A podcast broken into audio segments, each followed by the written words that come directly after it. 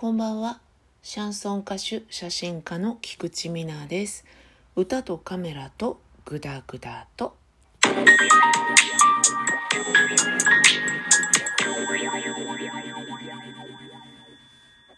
えー私のような弱小ラジオ番組でありますが聞いてくださってる方がいるのですね 自分でもね時々忘れちゃうんですよ誰も聞いてないだろうなみたいな感じで お話ししていてでもメッセージとかねいただいたりしてあらみたいな。あら恥ずかしいみたいな。そんな感じですけれども。何回か前の回でピアノの話をしましてレッスンの後気持ちがすさみますっていうタイトルでアップしてるんですね。アーカイブで聞いていただけるといかにすさんでいるかがわかると思うんですけれどもそこにですねメッセージ頂戴しましてですね今日はそれについてのお話をしたいと思います。見ながらになるので今日はマウスをいじったりする音が入っちゃうと思うんですがお許しくださいませ。メッセージをくださった方を仮名にしようかなと思いまして、まあ、A さんとしますね。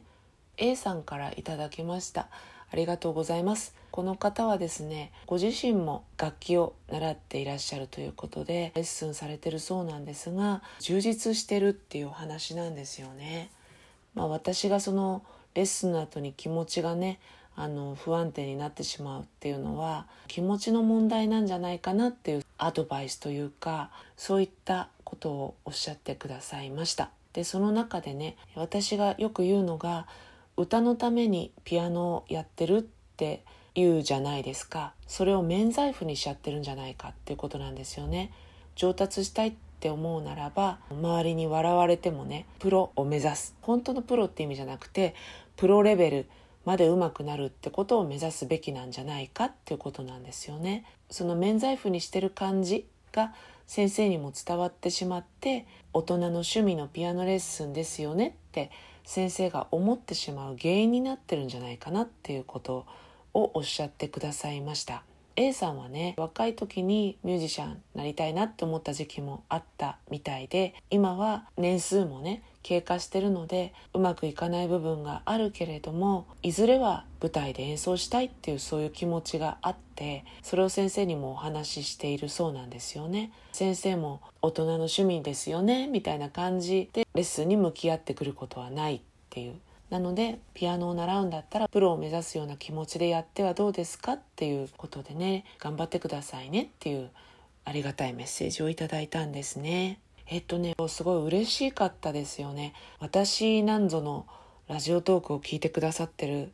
方というのはですねもうほんと皆さんいい人で親身になってねアドバイスをしてくれるんですね。この天の弱極まりなしな女に向かってですよ。アドバイスしがいがあるなって 思うのかな。だからすごくね嬉しいしありがたいですし A さんは説教じみたこと書いてごめんなさいとかおっしゃってくださってるんですが全然そんなことはなく本当ありがたいなって思いました。純粋にねそのレッスンが充実してるっておっしゃれる A さんのことを素晴らしいなって思いましたね。私もね充実してないわけではないんですよね。だけどそう言い切れる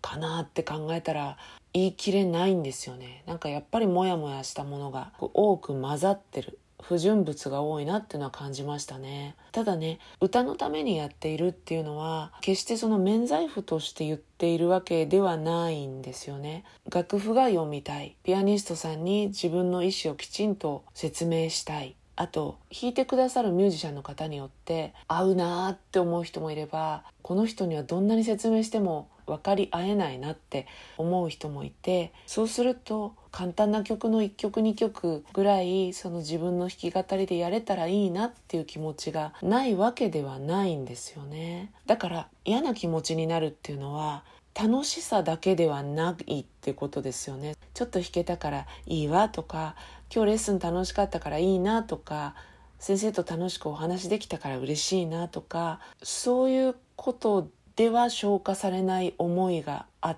てレッスンをしているから楽しいレッスンだけではないっていうことですね。A さんみたいにね楽しい時だけじゃないけど充実してるぞって言い切れるっていうのが本当ね一番ベストな状態だと思うんですよ。だからすごく羨ましいんですね。私はレッスンが充実していないわけではないんだろうなって思うんですけど「点点点」というとこがどうしても出てきちゃう。